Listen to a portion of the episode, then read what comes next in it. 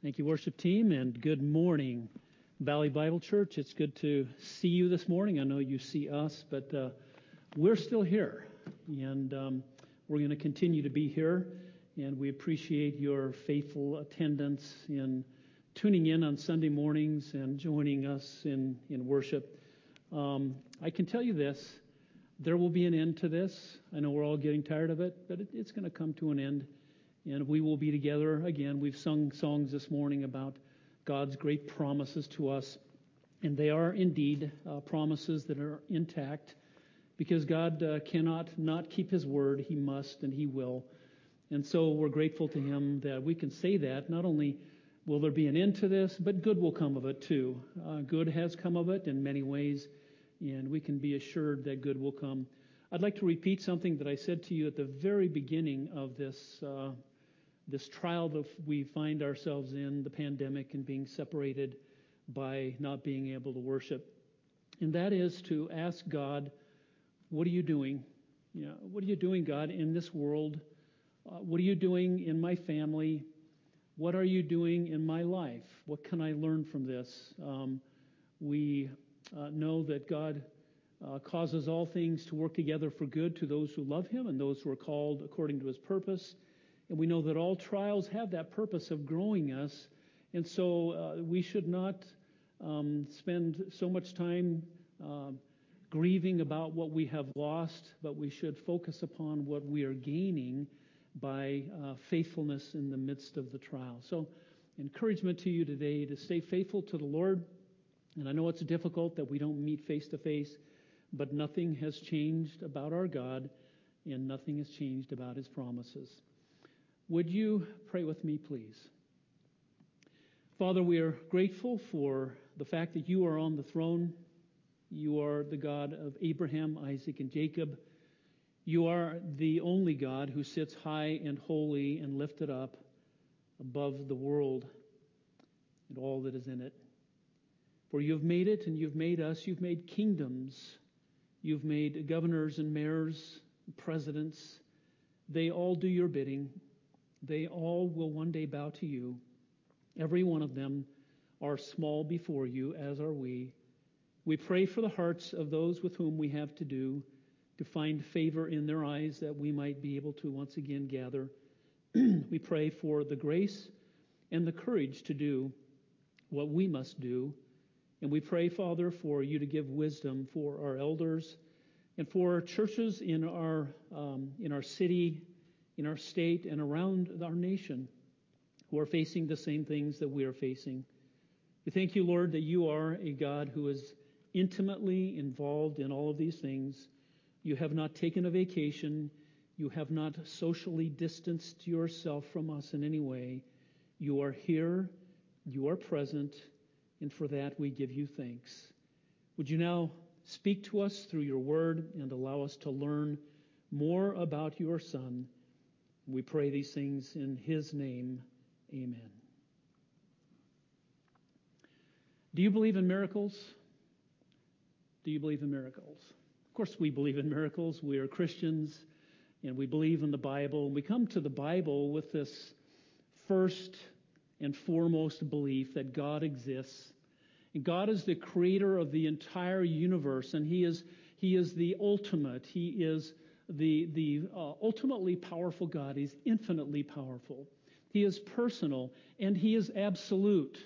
And he exists outside of his creation. His creation is something that he made just by the very breath of his word. All that exists by him and for him.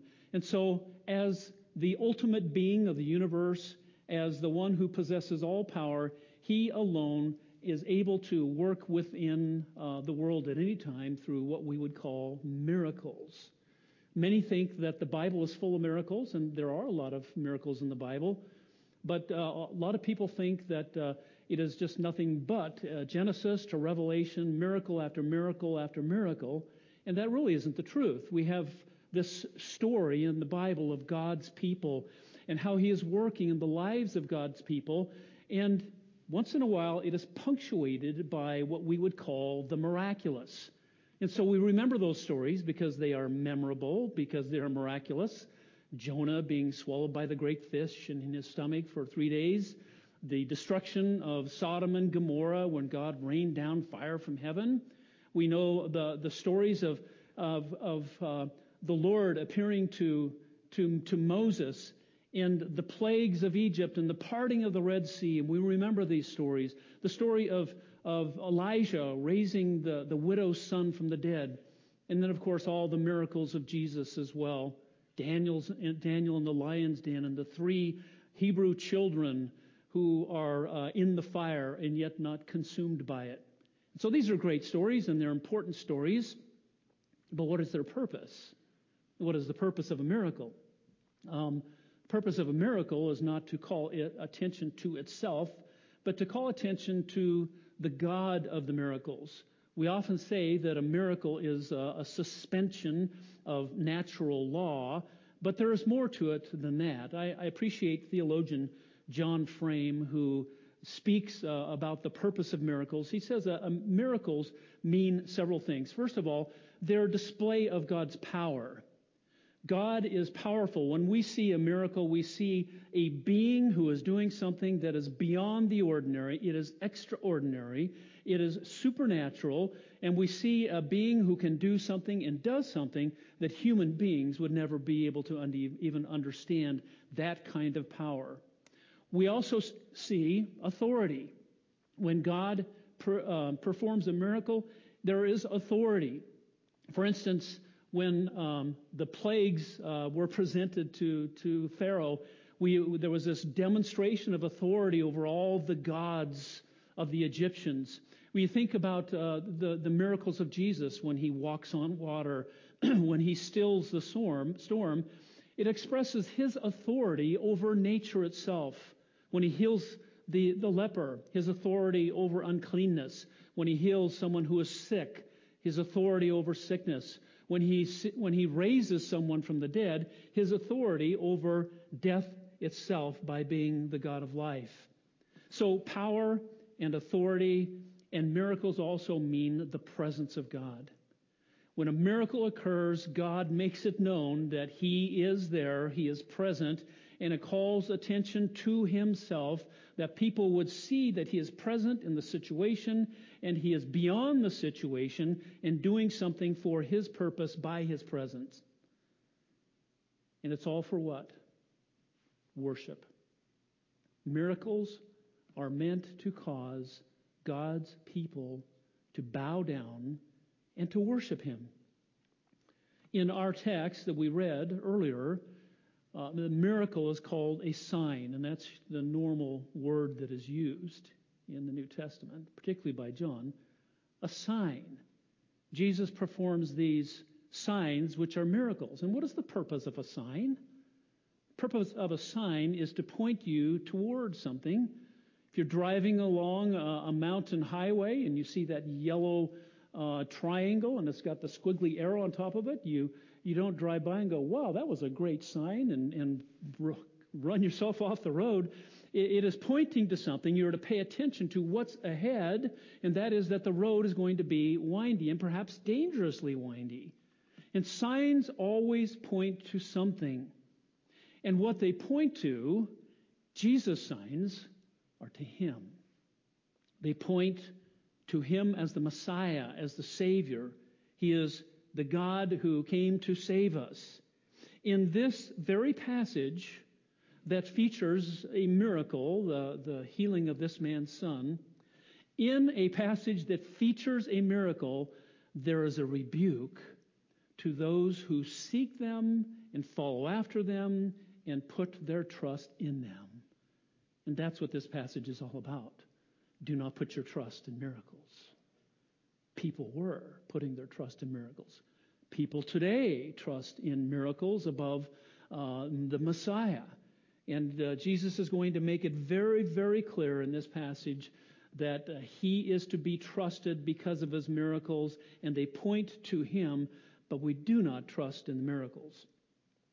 So the first thing I would like us to see in verses 43 through the first part of 46, do not put your faith in popularity.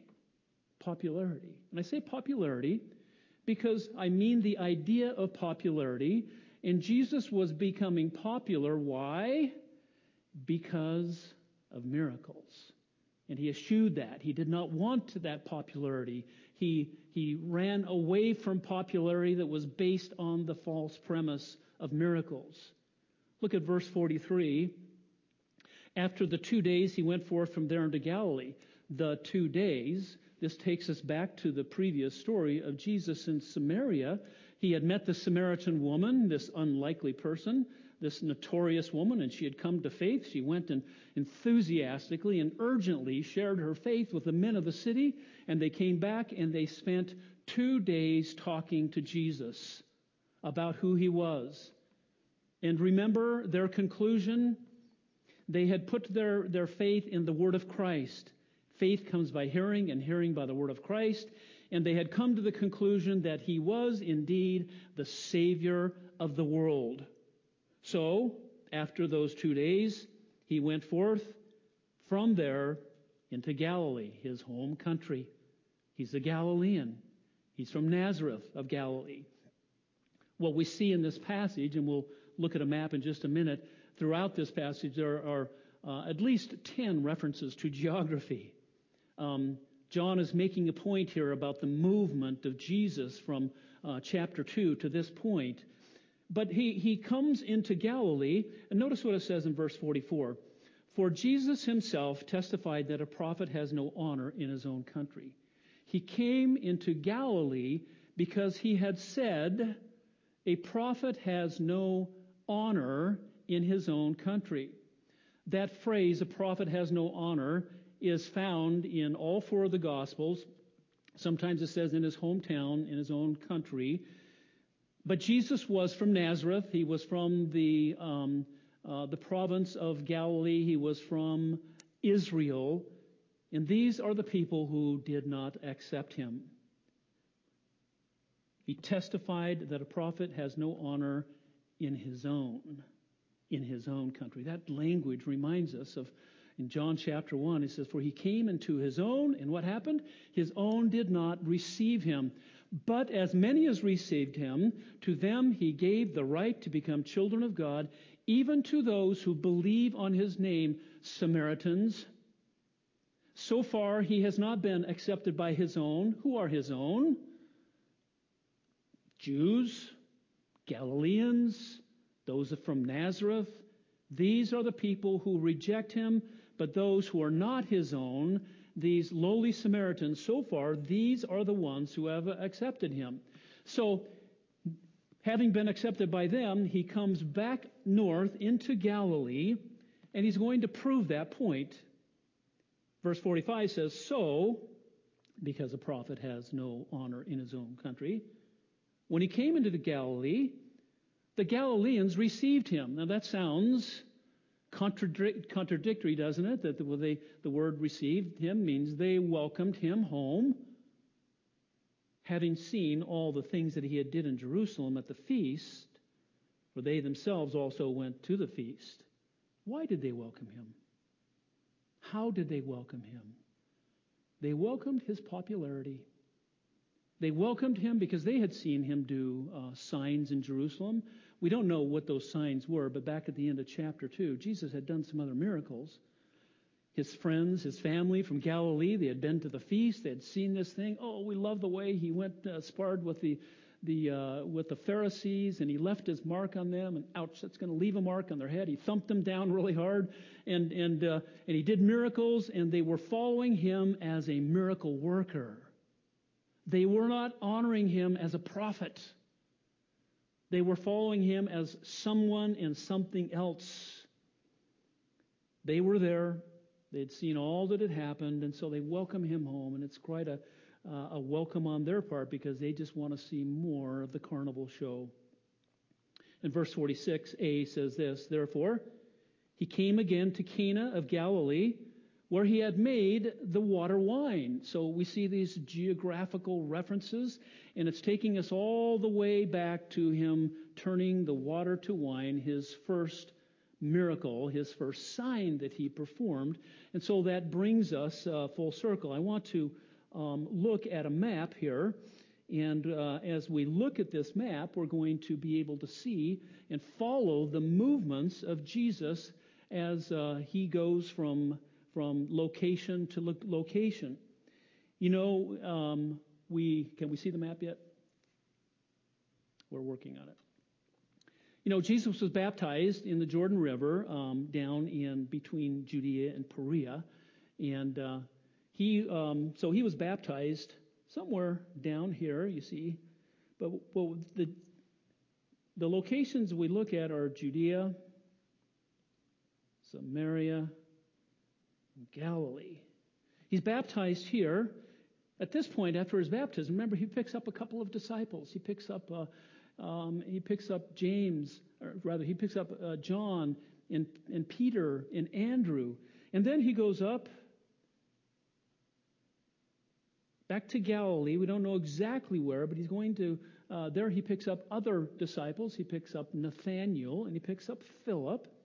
But then it says in chapter 2, after 3 days, interesting because our text begins after the 2 days, but after 3 days he is at Cana. And at Cana he performs that first miracle.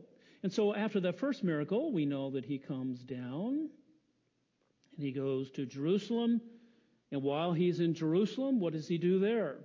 While he's in Jerusalem, he goes to the temple and he has this run-in with the Pharisees. They challenge his authority. He challenged theirs. He does some miracles, and some people believe in him. And we saw at that point that their faith was false. It was spurious because they believed in the miracles and not in the man. And it wasn't even until the disciples read this later that they go, oh, now we understand what he was talking about. But these miracles brought about a false faith. They have a purpose and a good purpose, but initially this is how people look at the miracles. Then he has a discussion with Nicodemus, a very important one, about being born again. And we don't know exactly when it is. Nicodemus is born again, but it is sometime after that. And then his disciples begin to baptize. Remember that story? John is baptizing. Jesus is baptizing. Jesus is becoming more popular, so what does he do? He runs away. He doesn't want to be popular. He wants to be faithful. And so he runs away. He doesn't run away in the sense that he's running away from something, but he is not accepting popularity. We would do the opposite. If we're becoming popular, we're going to ride the crest of the wave. But instead, Jesus walks away from that popularity. And where does he go? He goes to Sychar in Samaria, where he meets the Samaritan woman, the most unlikely of people to have a conversation with, where she discovers that he is a prophet. She discovers that he is the prophet. She discovers that he is Messiah. She discovers that he is God incarnate. She tells the Samaritan men, and they come, and they too put their faith and believe that he is the Savior of the world. As many as received him, to them he gave the right to become children of God. But he came to his own, and his own received him not. 2 days later, he comes up, and he lands in Cana once again. So John is finishing for us this geographical tour, this movement of Jesus, where he starts in Cana, he comes to Jerusalem, he goes to Samaria, and he comes to Galilee. And what is he demonstrating in this trip? A prophet has no honor amongst his own people. Those in Jerusalem, those in Judea, those in Galilee, but the Samaritans have accepted him. So, now, what is the lesson in this? What is the lesson in this? The lesson is this: God has called us to faithfulness and not popularity. The Galileans didn't recognize what they had. They thought they had one thing and he was altogether different. And they were willing to settle for less. And when I say we shouldn't look to popularity, I don't mean personal popularity. But personal popularity can be dangerous as well, because it breeds pride. It breeds competition. It's not sinful to be popular, but to seek it can be problematic, just like money. Money can be a special snare to us towards sin. And popularity can breed pride in our lives. And the idea of being a popular church, for instance, or a popular people, that we want people to flock to us and come to us, we need to be careful. What does God require? Faithfulness. What did God require of his son? To be popular? Was he going to end up popular? He was going to end up the opposite. He was called to be faithful, and so should we be called to be faithful. You know, we live in a time where we talk about popularity. What's important to many people is when we talk about this, what's in vogue? What is trending? What is trendy? How many clicks? How many friends? How many followers? And we look at it. We have a celebrity mentality in all of our culture, which brings us to our second lesson. Sometimes God's best people are right under our noses. They didn't know what they had. They wanted a miracle worker. They had a miracle worker in their midst, but they didn't know that he was the Messiah. They didn't want to even believe that. That's a little harder. It's easier to follow what's popular. We live in a culture of celebrity. I mean, we look up to celebrity sports figures, celebrity politicians. We look up to celebrity musicians and actors. And unfortunately, even celebrity churches, celebrity pastors. Unfortunately, that's part of the 21st century American culture in which we live, and we should always seek to be faithful once again and recognize right here at Valley Bible Church, we have people of the best quality. We don't need to look somewhere else. We don't need to find someone else or something else that someone else is doing somewhere else. We have such great and mighty gifted people at Valley Bible Church, and as a body he has placed each and every one of us here for a very specific purpose, and the best people for Valley Bible Church are at Valley Bible Church. And we should honor them. We should honor all those. It's kind of hard to do this right now while we are apart from one another, but it's important for us to understand. God has gifted each and every one of us, and we have a purpose in this church fellowship, and he has gifted each and every one of us to specifically minister in this church fellowship. And we shouldn't worry about the numbers of clicks and followers and friends and all of those. These are not kingdom metrics, are they? Kingdom metric is faithfulness, that we're following Christ, not a celebrity. So do not place your faith in popularity. And the heart of this is found in verses 46b through 48. Do not place your faith in miracles. Miracles breed that popularity. There are lots of churches that seek that, the big and the showy and the whatever is pragmatic and whatever will bring a crowd in because we want to be popular. And the way of thinking sometimes is, well, if we do miracles, we'll bring in more people and that will spread the word of God. Not necessarily, as we will see. Second part of verse 46 says this, and there was a royal official whose son was sick at Capernaum. When he heard that Jesus had come out of Judea into Galilee, there are the geographical references again, he went to him and was imploring him to come down and to heal his son, for he was at the point of death. A royal official, this is one word, and this man may have been part of the household of the Herodians, which was a royal household, even though Herod, who was who governed all of Judea and Samaria and Galilee, was not a king. He was sometimes called a king. He was more of a governor. And as we know, sometimes governors act like they're kings as well. But this one, he was not a governor, but this was a guy who was probably related to Herod and one of his lesser officials. So this is what we know about him. He was of high social order. He was wealthy. He was powerful.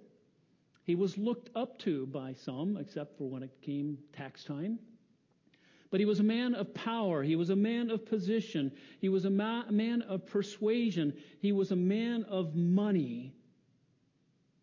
But he is also a father.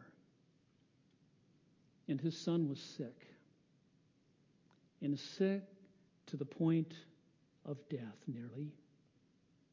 And it says, when he heard that Jesus had come out of Judea. How did he hear that? Oh, by the way, he was from Capernaum. Capernaum is on the shore of the Sea of Galilee, which was about 20 miles away. So this man, his son was home in Capernaum, but when he heard that Jesus had come out of Judea, he went to Cana to ask for a miracle. This man had probably ridden a horse these some 20 miles frantically,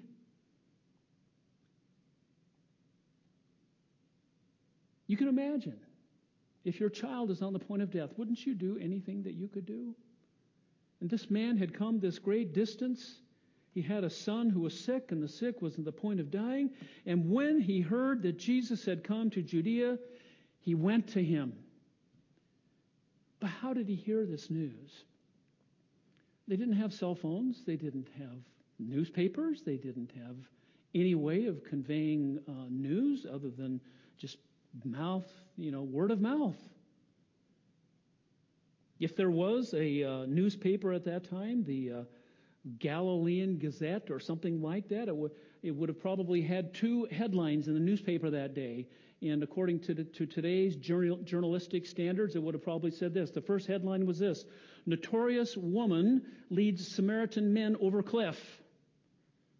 They left out a few details, but that's the way it would probably read. And the second story would be this: Galilean miracle worker returns to adoring crowds. And they left out some things there too, that he was the prophet, that he was the Messiah. And this man had heard that the miracle worker had returned to Galilee, and he had just the miracle for him because his son was at the point of dying. And so he went to him these some 20 miles. He was imploring him. The word means to ask, but the tense of the verb is what gives it its oomph. He was asking repeatedly and imploringly and earnestly. Why? Because his son was dying. What was he asking him to do? A miracle. And he was asking him to go all the way from Cana, those some 20 miles, all the way back to Capernaum in order to heal his dying son. The word had traveled fast, and what he had learned was there's a miracle worker back in Galilee, and this is my opportunity for my son to live. He apparently believed that Jesus could heal him because that's what he specifically asked for. And he obviously had to come that great distance. And this man who had a lot of power and a lot of prestige teaches us that there are many things over which we are powerless, which is our first lesson there. When faced with life's greatest difficulties, we become very small before God. This man, for all of his power and his prestige, his position, all the people who followed him, all the money that he had, the servants that he had, everything that he had, what did it mean at this moment? It meant absolutely nothing. And I think we can see the comparison that is implied between this Samaritan woman and this man. She's a woman. She's an outcast. She's a Samaritan. She's an outcast. She's not a Jew. This is a Jew. He has a Jew of high standing. People look up to him, and he's got great wealth. But God is no respecter of persons. He is going to accept the lowly. He is going to accept those who are lifted up, and he will do that in his grace, depending upon faith. But when we are faced with life's greatest difficulties, we become very small. I don't know if that's ever happened to you. Sometimes the greatest trial of someone's life is a cancer, death of a child, death of a spouse, losing a job, or on the brink of all these things like this man was. You can understand where he was at this moment. By God's grace, we have not had grave illnesses with our children, but I remember with a young baby, as a young father, the first time they had a fever, the first time they had a cold and couldn't breathe. You think the worst, something's going to happen, they're not going to make it through the night, they're going to choke, whatever it may be, and there's that feeling within you that is so very, very frightening and frantic. This man was a father, and he was also a frantic father, and he cared about his son. Unfortunately, I have been with families and walked through with them instances where that pink little baby takes on an ashen gray and then the pallor of death. I don't think that there is any trial that anyone faces that could be as difficult as that. And this man is on the brink. And sometimes we are on the brink when things are taken away from us. We become very small, but God becomes very big. That's when we recognize that he is great. That's when we recognize that he is greater than the miracle. That's when we recognize that he is greater than ourselves. And no matter what our position, our bank account, our reputation, our station in life, this demonstrates that we are equally powerless against things like sin and sickness and death. But God, who created us and made all things, is greater than all of these things. We should think and pray for our leaders right now, that they would recognize that God is almighty. I hope that they would recognize that they are not in control of all things. I hope that they would recognize that they are very small, and that God is El Shaddai.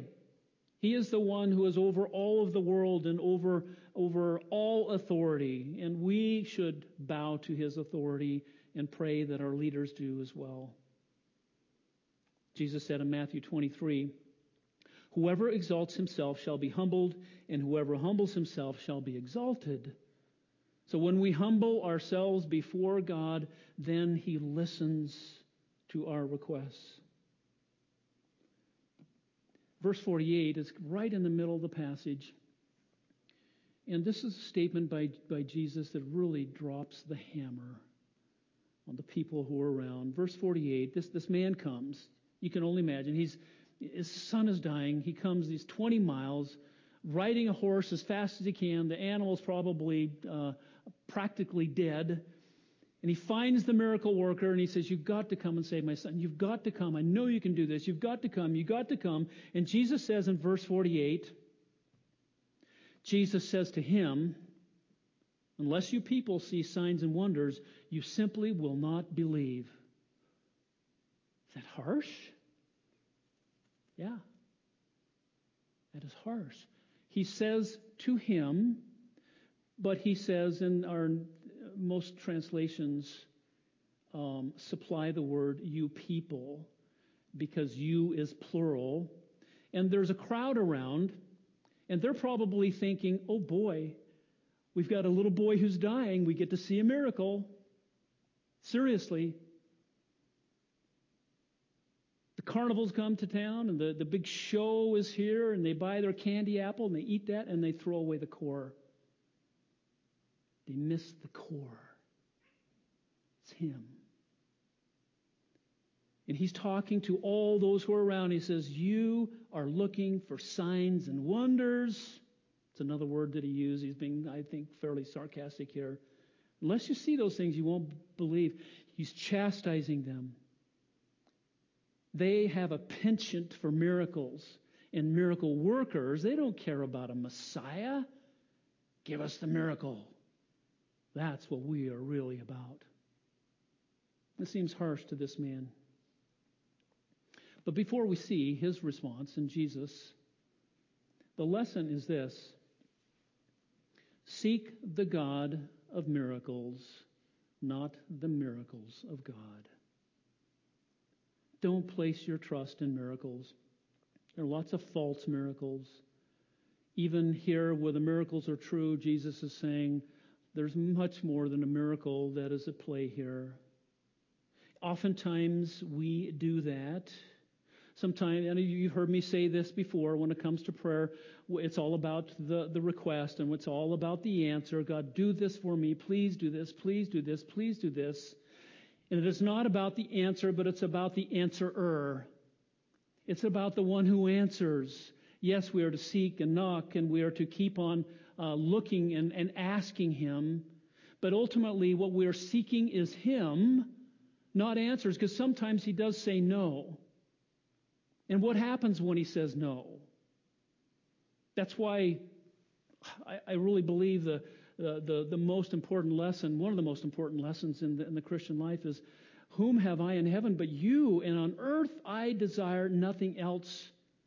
Nothing in heaven or on earth, no answer to prayer satisfies. It's candy. Nothing satisfies but him. He's the core. He is only the one who can satisfy, not the miracle. And we seek the things that God can do for us, not the God who works for us. And I know that sounds to you like a little bit of chastising, but if the shoe fits for us, then we should wear it. Yes, pray. Yes, seek. Yes, pray for miracles. But in the end, it is God we seek, not all that he will do for us. He is not a vending machine. That's the way the Galileans were viewing it, and that's the way many people were viewing it. And you know what that is? It is flimsy, it is false, and in time, they're going to walk away from him because he's not what they thought he was. They thought he was the big show, but he's more than that. He is God himself. You know what? In our day and age, we have a lot of false workers we need to watch out for. The Word of Faith movement is so dangerous to people. It tells Christians, you always need to be happy. God promises you'll always be happy. He has not promised that. You should be healthy. God has never promised that you'll always be healthy. He never promised that he's going to heal your son or your daughter or your cancer. You should always be wealthy. God has never promised that. He's never promised that you're not going to go bankrupt. He's never promised that you may not go hungry. God has never made these promises. He promises what he will, and he wills what he promises. But we have so many false teachers out there who are leading people astray with this Word of Faith movement, and they're making, building upon popularity and so-called miracles, but where are they? I don't know of any miracles that I've seen in the Word of Faith movement that are like New Testament miracles. Like I said, we see this history of God's people. It is punctuated by these miracles, and in the time of Christ and the apostles, there were a lot of miracles. But even by the end of the apostolic age, they were trailing off to the point that Paul says to Timothy, you need to take a little wine for your stomach ache. And he doesn't heal him from afar. And we see that those miracles are fading off. Where are the miracle workers? Where are those who do New Testament miracles where someone is born with a withered hand and they stretch it out? Someone who is born blind and they give them sight. Someone who is really dead and they raise them from the dead. You never see that. Where are those who take 2 masks and 5 ventilators and multiply them for 5,000 healings? Why aren't they going into the hospitals and emptying them of coronavirus patients? Because they're false workers. And what they lead to is false. Another example, a horrible example, I think, is Bethel Ministries. And I'll say it outright. You may have seen, it was just a horrible, tragic thing that happened several months ago when a small child of one of their staff members died. And they spent, I think, about a week as a church coming together and dancing and praying and begging and imploring, God, raise her from the dead. And he didn't. Why? It wasn't his will. And that isn't the normal way that he works. You know what happens? People walk away from that. I wonder how many people walked away from that church and that ministry. And when people walk away from ministries like that, where there's the Word of Faith because they're sold a bill of goods and it doesn't happen, they don't walk away and go to another church. You know what happens? They walk away from the faith. There are so many people whose faith is shipwrecked by being promised one thing and given another, and then they're all they can say is, this Christianity thing is bunk. I was sold a bill of goods. Jesus is very clear here. You've got to seek me, not the miracles. Often when the Bible says that someone believes, it's a faith that is based on false premises, and therefore it is false. And if someone places their faith in a false Jesus, in a false gospel, it is not faith at all. It's faith, but it's not saving faith, and it's false. So we don't trust in popularity. We shouldn't seek that. We shouldn't emulate that. We shouldn't in any way think that that is the way to go. We do not put our faith in miracles. Miracles happen. And by the way, I believe God can still do miracles. God can do whatever he wants. And I've seen some things in my day that I believe that were miraculous answers to prayer. All I'm saying is I don't see apostolic gifts of healing like many people claim. But the third thing is, do put your faith in Messiah and his word. Don't put your faith in popularity. Don't put your faith in miracles. Do put your faith in the Messiah and his word. Verse 49 says this, the royal official said to him, "Sir, come down before my child dies." Didn't he just hear what Jesus said? You people are just looking for miracles? I'm sure he heard it. You know what's on his mind? Not that. He genuinely is frantic for his son. And we see from the language here, the man believed the word that Jesus spoke. He wasn't trusting in a miracle, but he was trusting in the words of Jesus himself. Notice how he says, "Sir." Again, this is a man of position. This is a man of power. This is a man that Jesus probably should have been addressing as sir.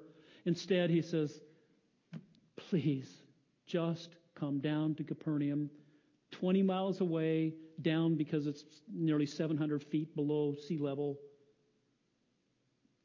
Verse 50, Jesus said to him, very simply, "Go. Your son lives." And what happens? The man believed the word of Jesus, spoke to him, and he started off. Jesus is going to heal his son. Why? Because it was his will. Does he heal everyone? Absolutely not. Does he heal every son that is sick? Of course not. But in this instance, he was teaching something. The royal official repeats the plea that Jesus come to Capernaum, and Jesus simply says, "Go, he lives."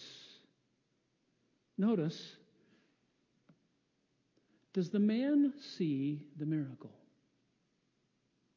Does he see the healing? Does he see the sign? Do those around him see a sign? They see nothing. All they hear are the words of Jesus, "Go, your son lives." And they see the man walk off. And they're probably, "Well, that turned out to be a nothing burger." Nope. Jesus healed from afar. The man thought he was a miracle worker. The man thought he had to come all the way to Capernaum, and he does this miracle in a way that is remarkable. He heals from afar. It is all of grace. It is so that the man will believe that he is the Savior. The lesson for us is this: we must believe that Jesus is not only able to do what he says he will do, but that he will do what he says he will do. If Jesus says he is going to do something, he will do it. If he absolutely promises, he will do it. In fact, every word of God will be fulfilled. Matthew 24:34. "Truly I say to you, this generation will not pass away until all these things take place. Heaven and earth will not pass away, but my words will not pass away." He promised that everything that he says will be done. And we can trust in that. He cannot do otherwise because he is God, and when he speaks, what he says is true. And by faith, this man, by faith, acts on the promises that God has given to him. And the lesson for us is the same. By faith, act on the promises that God has given to us. We must believe and we must act on those promises. And the second lesson is this, and I think it's important to help us to differentiate what's happening in the story. There are different kinds of belief. Different kinds of belief. There's the belief that God can do anything. We must believe that because of who he is, that he is the creator God, that he is all-powerful. We believe that he can do anything. Could he heal people in our church right now of cancer? Absolutely. If we think, "Nah, he couldn't do that," then we have the wrong God. Yes, we believe he can do anything, but we must humbly submit to his will. Just because he can do anything doesn't mean he will do whatever we ask. It must be in his will. A second kind of belief is a belief that he will do what he has promised.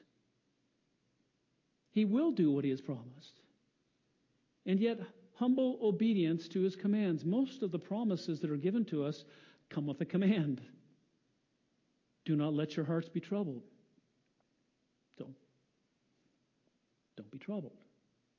Believe in God, believe also in me. In my Father's house are many mansions. If it were not so, I would have told you. I go to prepare a place for you. It's a promise. He promised that he's doing that. And so therefore, our response is obedience to not let our hearts be troubled. Seek first his kingdom and his righteousness, and the promise, all these things will be added to you. God will give us all that we need, but our part is to seek first him and his kingdom. Lo, I am with you always, even to the end of the age. He will always be with us, but the first part of that is go and make disciples. So just with about every promise that is given, there is humble obedience to its command that is placed upon us. And the third kind of belief that we see is belief in the person of Christ for salvation, and humbly worship him as Lord. This is what we call belief or faith in the salvific sense. You can trust God daily for your needs.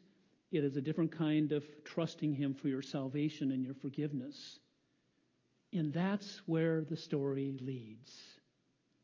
Belief in the person of Christ for salvation and humbly worshiping him. And this is what happens in verses 51 through 53.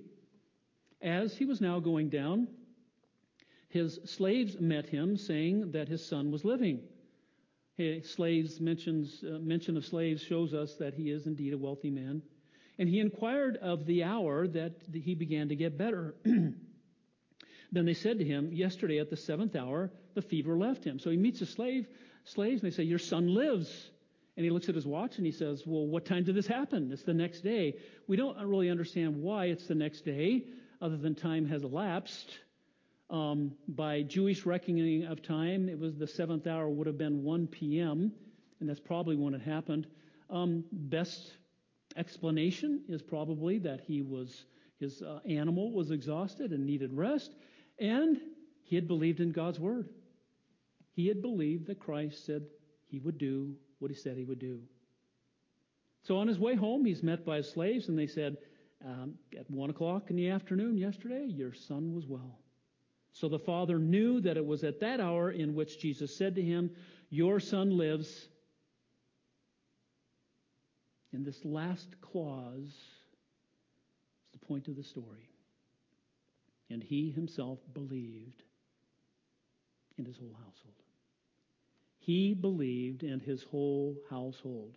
The purpose of the miracle was not the miracle. The purpose of the miracle was for him to believe. Didn't it say that he already believed the man? Yes, it was a different kind of belief. He believed the word of Christ, that he was able and that he would heal his son. Here, this belief is a belief for salvation. I say this, I think it is absolutely obvious when you look at the whole story of the Samaritans. What was the conclusion that the woman and the Samaritans came to? That Jesus was the Savior of the world. This man, in the same circle of events, comes to the same conclusion. Jesus is more than a miracle worker, more than a carnival sideshow. He is the Savior of the world. There's a couple of lessons here. First is that the work of God's Son is salvation, and that's the bottom line. Believe in Messiah and his word for salvation, that he is able to save us from our sins. He's able to heal us if he so chooses, but the greater miracle is our being born again and having a promised home in heaven and being led to that faith by his Holy Spirit. And the second lesson is one for us as families, and that is that the faith of a father is powerful. This man who loved his son, obviously, loved him dearly. He went to bat for his son, and he did whatever he could for his son. But then he believed in the Father of the Son of God, and when he did that, he was a believer, and the rest of his household came to faith as well. We see that often in the Scriptures. Dads, that doesn't mean there's a guarantee that if you follow Christ, your kids will follow Christ.